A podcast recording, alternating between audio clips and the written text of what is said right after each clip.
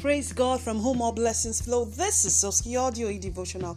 We are still looking at the role of intercession, the role intercession plays in nation building, sensitizing each and every one of us to consistently take up the role of intercession for the nation.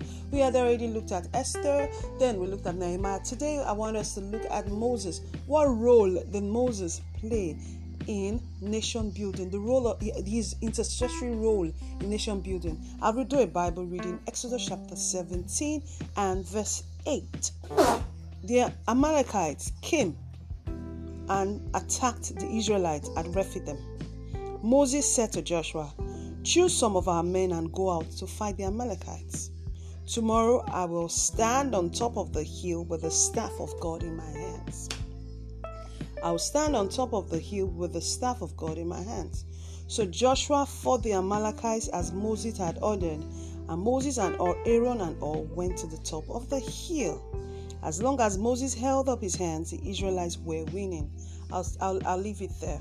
Moses played the intercessory role while Joshua was out in the field, while Joshua was strategizing, while Joshua was planning Moses was praying.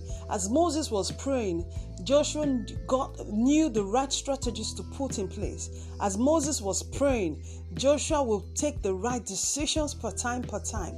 Joshua will have the right inspiration per time per time. That's what we are asking us to do as a nation, as the church in the nation. Let's keep taking up the prayer role. Let's take, keep taking up the intercessory role so that the affairs of the nation will be directed aright, so that the right persons will find their way there, so the right strategies for winning and birthing a new nation will be established and will be sought in the name of Jesus. God bless you and have a really beautiful day.